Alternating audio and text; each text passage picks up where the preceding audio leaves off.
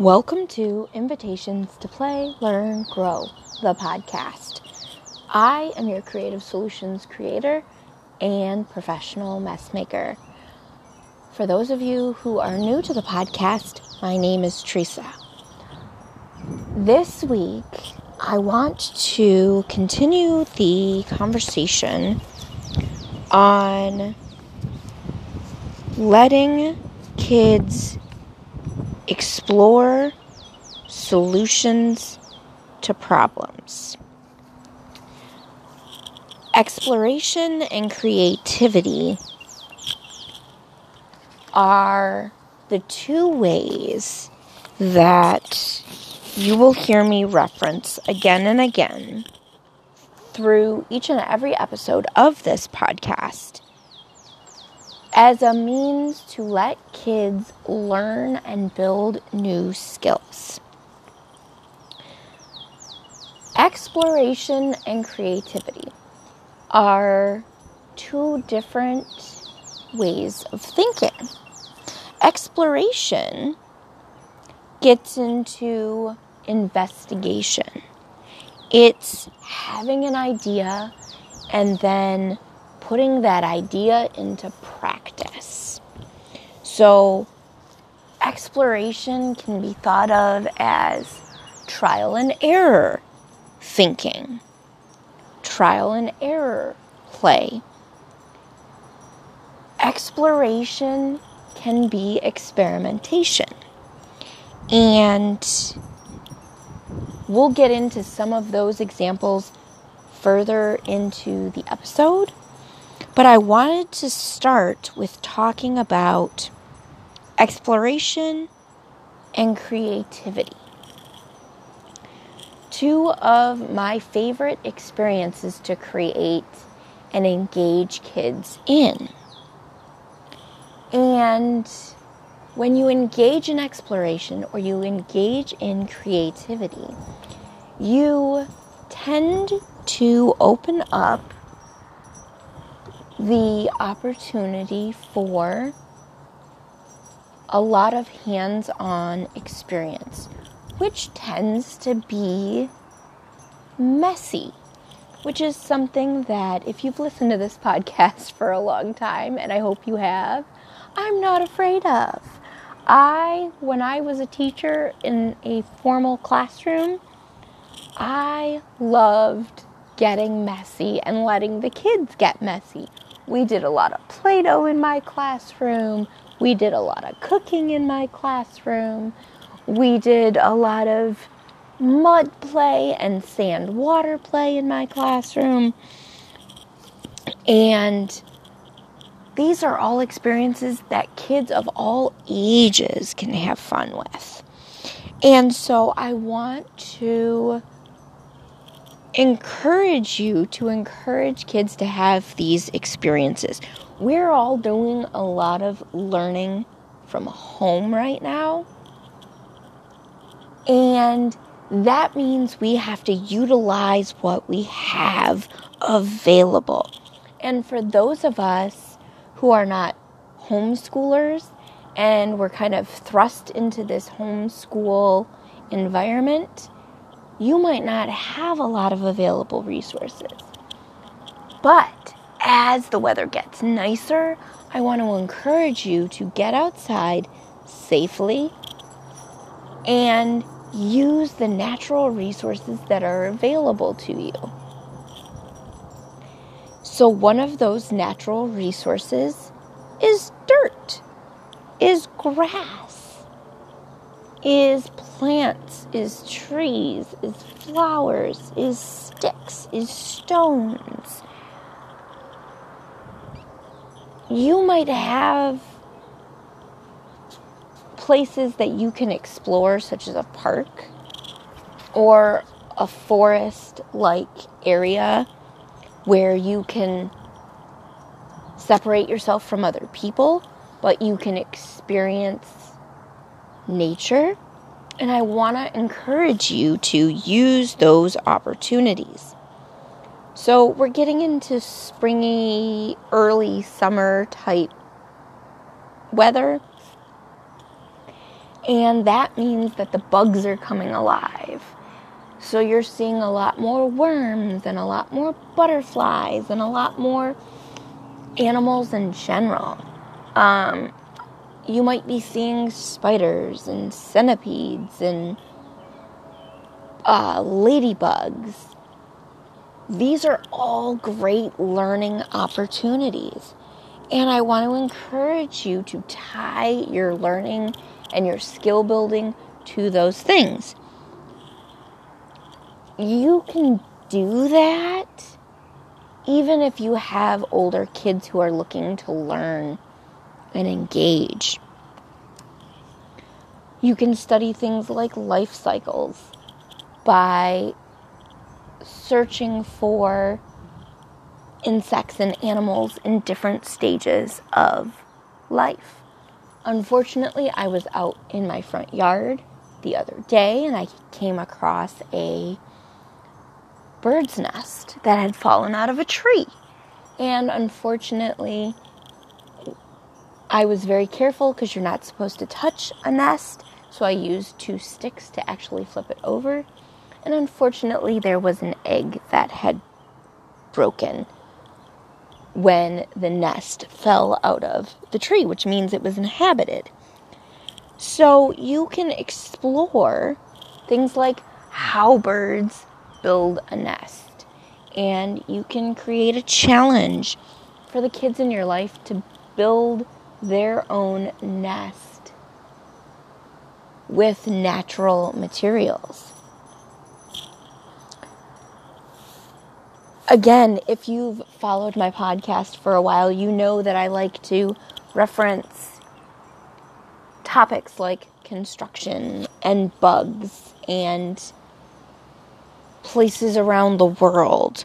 All of these topics are great for older learners because you can get really engaged in the experience of building something like a tree fort or building a work shed if you have the space or building a bird house or using natural materials and recreating a natural animal habitat like the bird's nest that I referenced. And so you can still engage learning, and it's not going to be book learning like kids would get in school, but it's much deeper. It's much more hands on. It is much more engaged learning that you're going to create at home. And you can set up experiments for things like growing plants in different environments. I actually had a conversation with several of my friends who were all really, as adults, into gardening. Gardening is another topic that I reference again and again and again on this podcast because you can do it in so many different environments and it offers so much learning. You can experiment with how plants grow in different environments or don't grow in different environments. You can explore places around the world, which is a really great geography and history experience for older kids because you can explore explore languages of places around the world. You can explore the different animal species of different places around the world. You can explore the climate and do science experiments based on weather. I've given detailed uh, examples of these kinds of experiments in other episodes that you can go and reference. And I want to remind you that I give very basic examples of activities and experiments that you can do because I want you to put your own spin on them and use them tailored to the kids that you're working with and their skill levels and their depth of knowledge of the specific topic. So go back, listen to other uh, episodes and use those experiments to get further engaged into topics that you can use right now. So, gardening is a good one because the weather is getting into that gardening conducive frame where plants are going to love to grow and you can plant a garden outside and then you can try to use food scraps to grow food, the same food, indoors in a different environment. And you can compare and contrast the two. So, the places around the world idea. Again, you can explore government with kids who are of older ages. You can practice a language with kids who are of older ages, who have deeper skill levels. And there are lots of resources online available for you to support the kids in practicing languages. You can study cultures, which is a great topic to explore for older kids, but not just for older kids, because you can get into cultures with younger kids. You can study foods around the world. You can study religions from around the world. And you can, again, customize the activities that you're going to engage learning with based on the interest, the skill level, and the age of the kids that you are engaging. So, those are some of the fun things I thought of when I thought of talking about exploration with you. You know, I love to be outdoors, I love to be on the beach, I love to be in the woods. And these are great opportunities to get kids to explore ideas and test their skills and their knowledge. In very early podcast episodes, one of the things that I talked about was scavenger hunts um, and relay races and things like that. And you can get really engaged no matter the age or the skill level of the kids because it engages their critical thinking to have to try to determine what it is that they're looking for if you base your scavenger hunt on skills and not a list of actual objects. A list of actual objects could be used for kids of younger ages so that they can identify an object and then you can give them clues as to where they would find those objects to make it a little bit easier. But then you could reverse it with older kids where you would give them to give them clues as to what an object is, where they might find the object, something that the object might be connected to, and it challenges their critical thinking and their knowledge base of where an object might grow or how an object might live and where it might be found. And you're channeling and exerting that physical, mental, and emotional energy, which I've talked about in episodes two when we got into this lockdown learning from home situation that you might notice kids experiencing a lot of excess energy and emotions and things like that, and how to exert those and channel those into positive outlets. So now I want to spend some of this episode talking about creativity. Creativity is something that I love as an adult, and I'm sure many of you do too. And creativity can take a lot of different forms. And again, I've talked about these different forms in other episodes where I've gotten really detailed in activities and experiences that you can set up. But I'm going to go through these in a more broad way for the purposes of inspiration. And I hope to inspire you to think of ways that you can engage these as you listen to this specific episode. So, art is the first area of learning and skill building that people think of when they think of creativity. And art is great because art means a lot of different things to a lot of different people. You can make art with clay, you can make art with paint, you can make art with confetti, you can make art with uh, tissue paper, which is something that was one of my favorite supplies to put out over the years when I was teaching in a formal classroom. Um, because kids get really creative with it, and you can do art activities with it, you can create art objects with it you can do uh, paper and paper scraps and make paper mache. Paper mache is something that you can do with things that you have at home.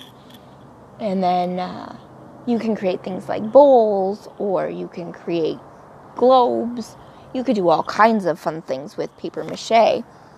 You can sew as a form of art. You can quilt, you can knit. All of these things practice a different skill set for kids. Excuse me. And as you engage different skill sets, you're getting kids to think in different ways and you're getting kids to learn new skills as they're engaging in creative expression. So, you really need to explore what kind of art the kids in your life, or maybe you yourself, are interested in. The kids might be interested in making pottery, which you can do with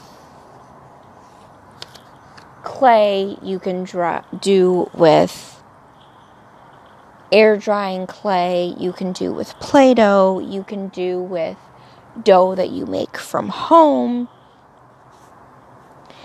And again, the object is to use things that you have at home because you may not be able to quickly or easily obtain these art supplies from retail places at this specific time. So, another form of art is dance, and dance is a great creative expression. So, you can explore kinds of dance, and this gets back into places around the world and world cultures that I was talking about earlier, where you can practice cultural dances or you can study the history and culture of a specific kind of dance and then practice that dance. And practicing the dance learns all kinds of different skills. It practices patience, it practices rhythm, it practices listening skills, and visual and physical coordination. And it also, again, is a great way to exert excess physical mental, and emotional energy. Because dance can bring up and express different kinds of emotions. And that gets me into music. I don't know about you, but I love music. I love music of different kinds.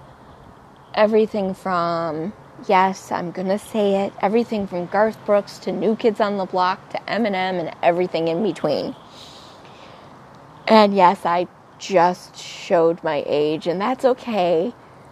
I know I'm not alone, so it's alright. Music can alter your mood. Music is a great way to express yourself. So you can engage kids in making music in practicing music, in learning different kinds of music through instruments. And you can let the kids make their own instruments, which brings art and music together.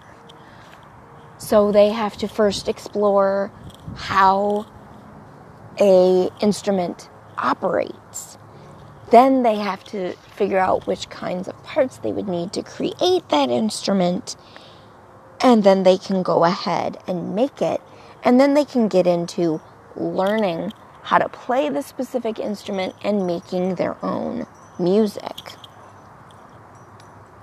Writing is another creative expression which practices small motor skills, writing skills, which engages eye hand coordination, but it also practices English and punctuation and all of those typical school oriented learning experiences and subjects. Now, one of my favorite forms of creativity is experiments and getting kids to engage in experiments. These can be science experiments, these can be artistic experiments where they experiment with different kinds of art and how the different kinds of art work and experimenting with the different art tools. And you can do construction experiments where you are testing out different construction materials and how they work together and construction tools and construction vehicles and using all kinds of loose parts to put together construction experiences and construction vehicles and learning to create your own construction materials. So you can do all kinds of experiments. I remember when we were kids, we spent a lot of time outside, and so we used to make concoctions, which gets into mixing different ingredients together. We would mix dirt and clay and grass and tree leaves and anything we could find. And sometimes we would turn it into food, sometimes we would turn it into face paint, sometimes we would turn it into paint and paint on the sidewalks or the trees let the kids get creative. They're getting all kinds of experiences and information out of these hands on experiences that they're not going to get out of a book or off of a website by exploring the internet. So, experiments is a great way for kids to have an idea, to test that idea, and to test their learning knowledge and learning ability, abilities as well. And finally, there's challenges.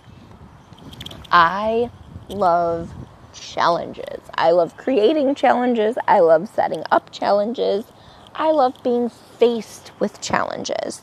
Being faced with challenges encourages kids to find solutions to their problems. And that is a learning experience that all kids need at every age and every stage of learning. And challenges is a great way to do that to encourage kids to find solutions to their problems. So if they're struggling to prepare their own meal or find foods that they like, allow them to experiment with food, with textures, with tastes, with food combinations. By doing so, they're going to experiment with taste and texture and flavors, but they're going to come up with solutions to their problem. They're hungry, they don't like food that's available, let them create their own meal and turn the food that is available into something that we might find disgusting, but because they made it, they're going to find delicious.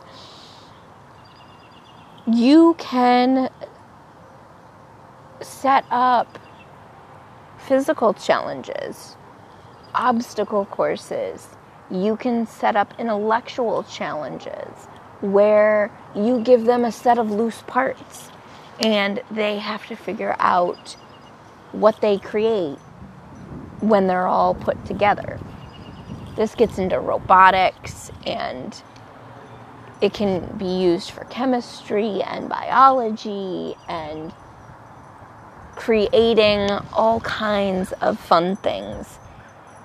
This can even be used to explore a topic like animals and giving a kid loose parts and having them build a bird, build a mountain lion, build a dog, build a whatever animal it is that they're studying or might have an interest to study. And it seems like a simple challenge, but they're learning at every stage. And you can give them clues that help teach them a bit of information that help them figure out how they could put the different loose parts together to create whatever the thing is that the loose parts are supposed to reconstruct. And you may or may not want to tell them what the thing is before they engage in the activity so that it becomes a surprise for them. So that's what I have for you this week. I hope you enjoyed the information that I shared this week.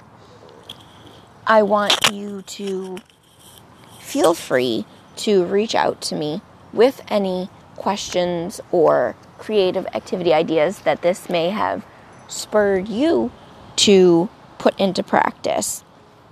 But I thought these would be some fun ways to engage in exploration and creativity. So, thank you for joining me this week.